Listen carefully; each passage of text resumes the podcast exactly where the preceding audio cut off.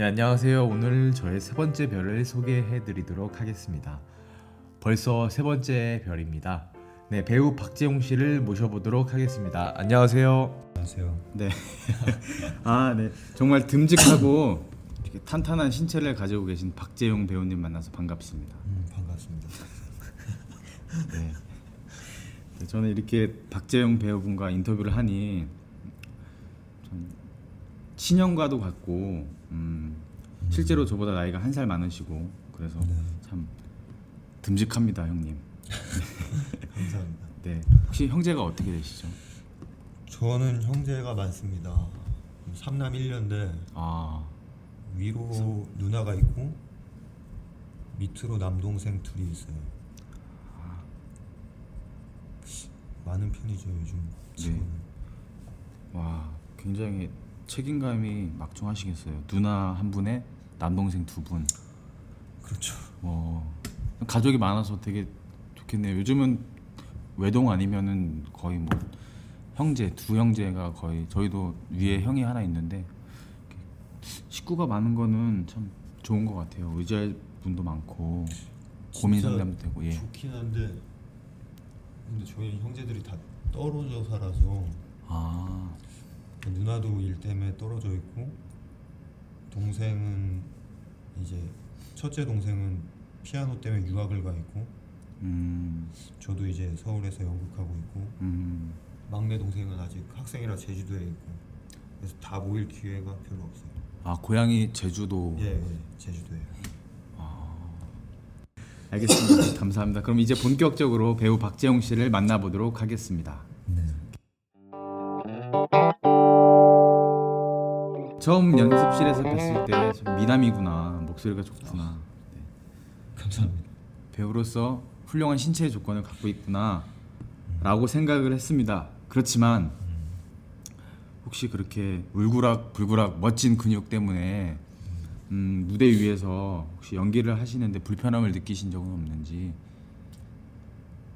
어 불편함이라기보다는 저는 사실 몸을 만드는 이유 중에 하나는 예. 그냥 제 무기로 쓸 수 있지 않을까라는 사실 생각을 해요. 배우로서의 무기. 음, 근데 사실 그거는 제가 어느 정도 위치에 갔을 때 얘기인 것 같기도 하고 요즘에 보면 음, 무대에 섰을 때는 불편하다기보다는 몇 개 에피소드가 있는데 네. 일단 첫 번째는 들풀을 했을 때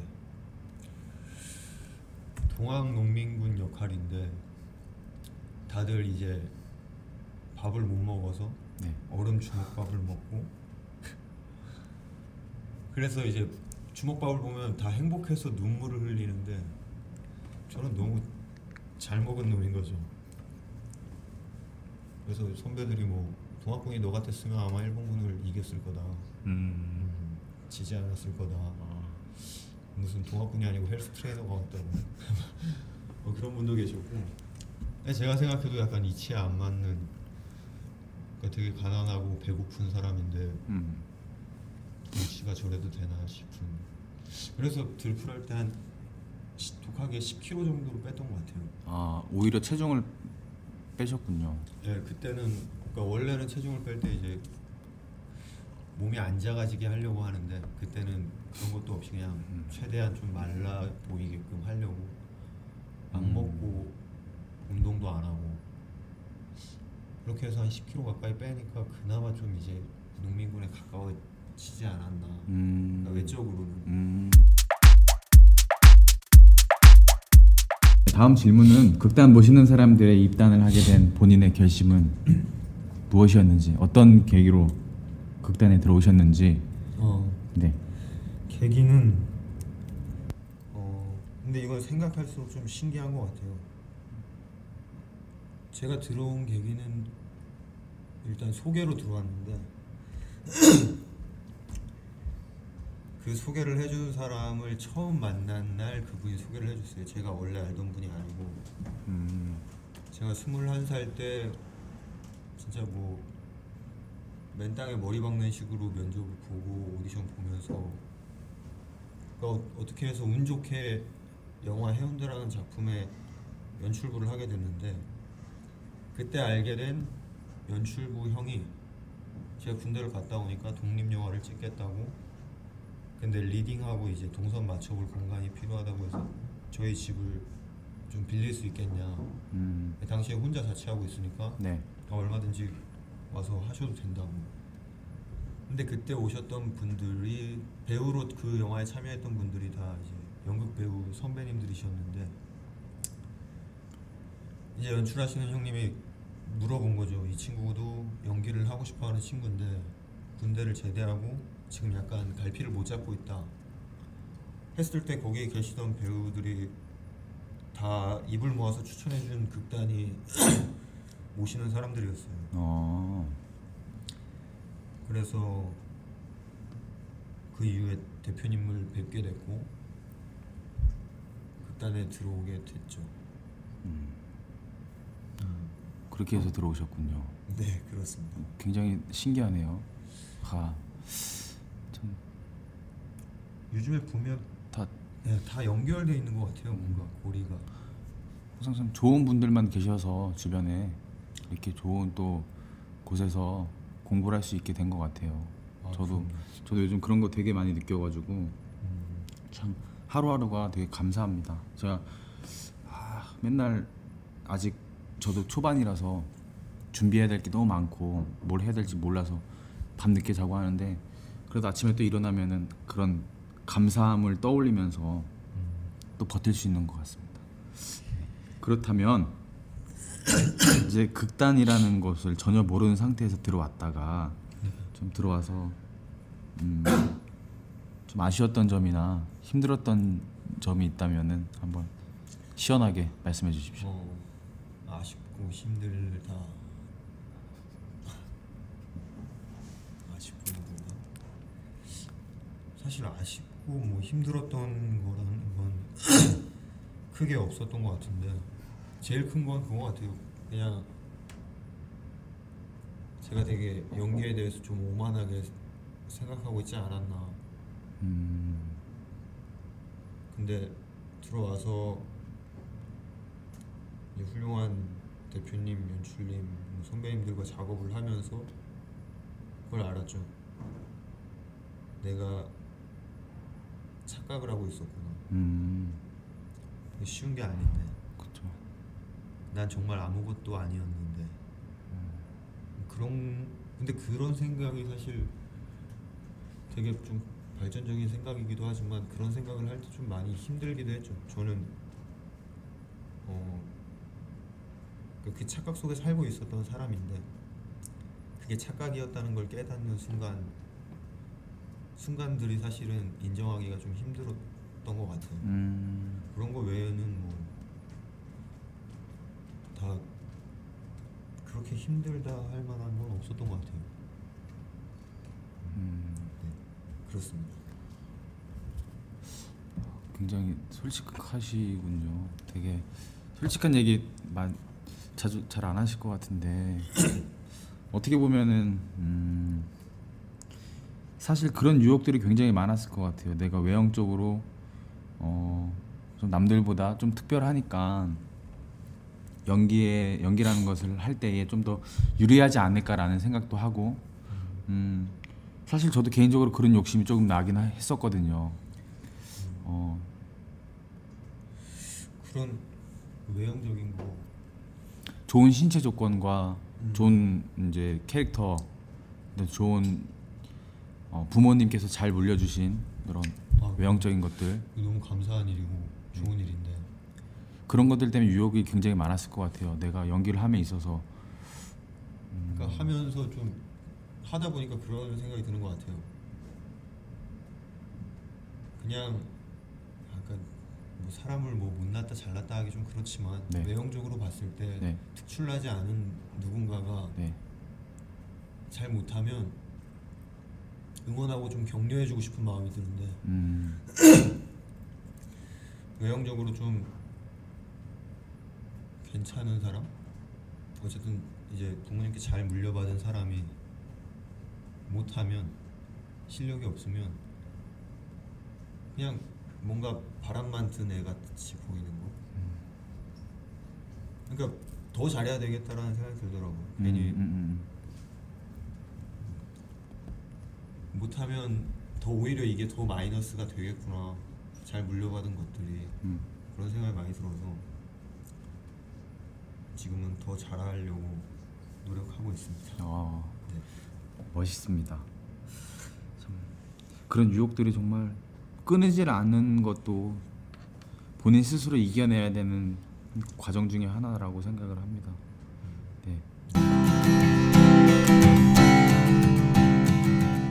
네, 그럼 다음 질문으로 넘어가서 현재 공연 중이신 오아시스 원에서의 역할을 짧게 설명해 주시면 감사하겠습니다.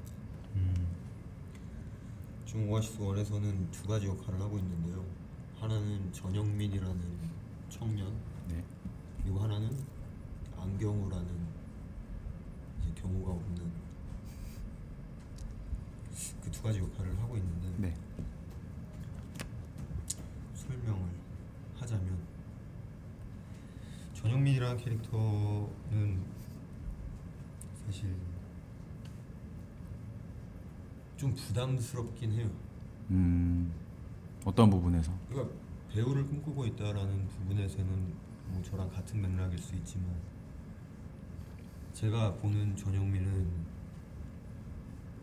정말 그 순수한 열정이 순수한 열정을 가슴에 품고 있는 청년이고 네.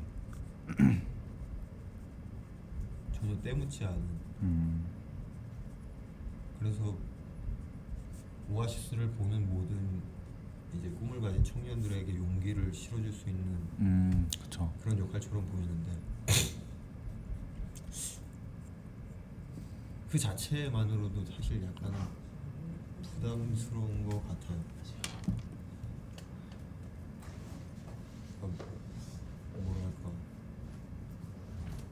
오아시스라는 작품 안에- 안에서는 전영민이지만 관객들이 와서 봤을 때는 저를 전영민으로 보는 거기 때문에 아. 제가 그런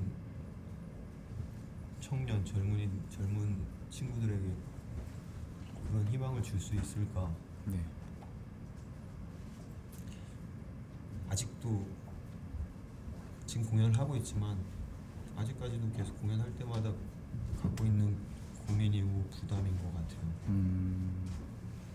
저는 전영민이라는 캐릭터를 보면서 그 리타 일들이기에서 리타가 선생님한테 막 연극을 봤다고 자랑하는 그 장면이 탁 떠올라가지고 굉장히 재밌게 봤습니다. 그래서 감사합니다. 그 열정과 그 배우에 대한 뭐 리타는 연극을 본 거에 대한 굉장히 그 자그마한 열정이 사람들에게 이렇게 가- 따뜻하게 감동을 주고 했던 부분이 음, 굉장히 아직도 인상이 남습니다. 근데 지금 이 시각에 어, 콜 시간 1 시간 반 전에 선배님들이 이제 속속 도착하셔서 굉장히 열심히 몸을 풀고 계신데 네, 정말 멋있습니다. 내 거야 화이팅입니다. 네.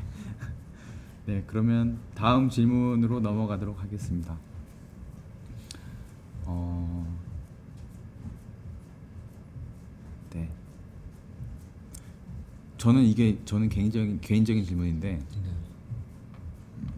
저는 아직 공연을 안 한 지가 이제 군대 갔다 오고 나서 한 2년 정도 돼서 그렇다 보니까 궁금한 게 하나 있는데 공연을 하면은 음 일- 일단 1인 2역을 하고 계시잖아요. 그렇다 네. 보면은 어떤 전체적인 그림 속에서 내가 어, 이 캐릭터로 들어간다고 전체적인 그림을 생각하시는지 아니면은 내 신이 주어졌을 때의 그 상황만 바라보고 들어가시는지 이- 질문 이해 되시나요? 네. 그 그거에 대해서 네. 불과 얼마 전에 생각을 해봤던 것 같아요. 그러니까 어. 그 상황만 보는 게 아니고, 그러니까 저는 근래 들어서 내가 되게 이기적이었구나라는 생각을 했던 적이 있어요. 음, 그 상황도 아니고 저는 저만 보고 했던 것 같아요. 아직까지는. 음, 제 공연 자체를 네, 공연할 때 아, 제가 나오는 씬에 저만 생각하는 거죠. 제 대사만 생각하고 그러니까 혼자 좀 따로 놀았던 것 같아요. 음. 나만 생각하고 내 연기만 하려고 하고. 음, 근데 사실 관객들은 그 연극을 보러 온 거지 저를 보러 온 게 아닌데 음, 그리고 나 혼자 발버둥 친다고 해서 그게 관객들한테 절대 좋아 보이는 게 아닐 수도 있겠구나. 음, 아니 아니겠구나라고 생각 생각을 한 지가 얼마 안 된 것 같아요. 음. 그래서 그때부터 이제 좀 이 전체 연극에서 이 상황이 어떤 역할을 해야 되고 그 상황 안에서 내가 뭘 해야 그 상황이 살고 극이 살까라는 생각을 하게 된 게 얼마 전인 것 같은데 음, 사실 보면 다 연결은 돼 있잖아요. 그렇죠. 제 역할에서 연결고리를 하나 걸면 상황이 만들어지고 그 상황 상황들이 연결이 돼서 그게 되는 건데 근데 전 너무 좀 편협한 시각으로 공연에 임하고 있지 않았나 음, 요즘에 아무튼 그런 생각을 하고 있습니다. 그래서 이 질문에 대한 대답을 하자면 네. 이전까지는 그냥 저만 보고 했던 것 같고. 음, 본인의 캐릭터만, 네, 내 본인의 캐릭터만 시네만. 음, 지금은 이제 좀 전체적인 그림을 보려고 그러니까 볼 수 있는 건 아니지만 보려고 노력하는 음, 시기인 것 같아요 지금이. 딱. 제가 왜 이런 질문을 드렸냐면 어제 인터뷰 하려고 질문을 막 작성하고 있었는데 음, 전영민이 들어오고 안경우가 들어오고 했을 때 그 강태국의 시선에서 어, 강태국 아저씨의 입장을 생각 갑자기 탁 떠오르더라고 입장이. 음. 그래서 강태국이라는 인물은 왜 모든 이들의 이런 고충을 받아주고 또 해결해 주려고 할까 이런 생각을 하다 보니까 그렇다면 상대 배역들은 잠깐 들렸다 가지만 과연 음, 이 흐름 속에서 그 씬을 위해서만 음, 충실히 했, 했을까? 어, 왜냐면은 전영민 같은 인물은 그날만 온 게 아니라 그 전부터 계속 이렇게 옷을 빌려왔던 인물이잖아요. 그래서 이게 그날의 어떤 한 장면을 봤을 때에 어, 참 힘들 그날 마침 그날 강태구 아저씨가 너무 힘들어서 전영민이 왔을 때 짜증을 낼 수도 있었을 텐데 오늘은 오늘도 이렇게 역시나 잘 해주는구나라는 생각을 잠깐 해서 과연 상대 배우들은 어땠을지 궁금해서 이렇게 질문을 드렸습니다. 네.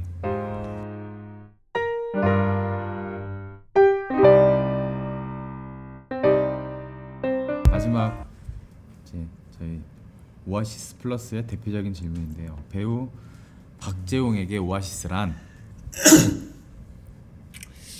사실 이게 제 방송을 봐서 아, 방송을 봤대 방송을 들어서 네, 이 질문을 할 거라는 걸 알고 있었어요. 알고 있었어요.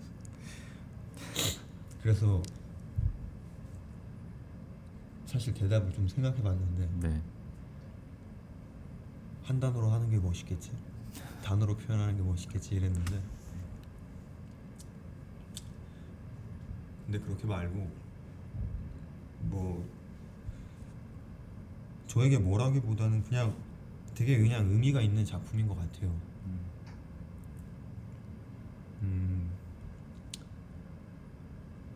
제가 뭐 아시는 분들 아시지만 태어나서 처음 본 연극이 오아시스 세탁소 습격사건이라는 작품이에요. 음,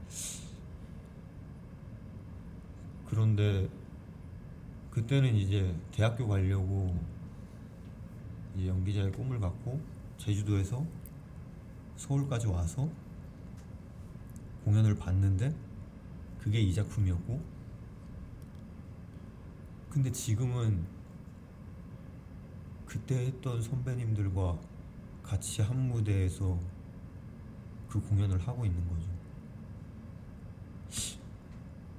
음, 제 말을 잘 못해서 그런데 아무튼 되게 좀 꿈 같은 얘기기도 하고. 음, 되게 많이 신기했어요. 제가 이 처음 극단을 돌았을 때 오아시스가 대표작인 대표작으로 갖고 있는 극단이라고 했을 때도 신기했는데 이제 제가 그걸 하고 있다는 게 너무 감사하고 그러니까 부담도 되죠. 잘해야겠다. 근데 어쨌든 너무 감사한 작품이고 저에겐 큰 의미가 있는 작품인 것 같습니다. 어, 지금도 많이 부족하지만 더 더 잘하려고 노력해야 될 작품이고 네. 아무튼 그렇습니다. 저에겐 많은 의미가 있는 작품인 것 같아요. 알겠습니다. 네, 멋있게 한 단어로는 못하겠습니다. 네. 오늘 인터뷰에 응해 주셔서 너무 감사드리고 아, 네, 감사합니다. 커피도 맛있게 잘 먹었습니다. 아, 네. 네, 이것으로 방송을 마치도록 하겠습니다. 감사합니다. 네,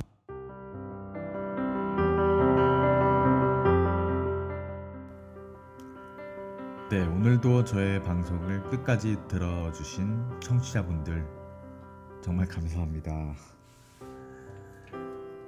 예, 제가 팟캐스트를 제작할 때 사용되는 마이크 개수가 한 대입니다. 음, 그렇기 때문에 녹음간에 어, 소리가 작게 들어갈 경우가 많아서 저번 주와 오늘 녹음한 방송이 특히나 음, 목소리가 작게 들어갔습니다. 하지만 이제 이런 고민이 해결되었습니다. 다음 주부터는 어, 각각 한 대씩 마이크를 사용해서 녹음을 진행할 예정입니다. 네, 다음 주에는 조금 더 개선된 음질로 여러분들을 찾아가도록 하겠습니다. 네, 감사합니다. 그럼 다음 주에 뵙도록 하겠습니다.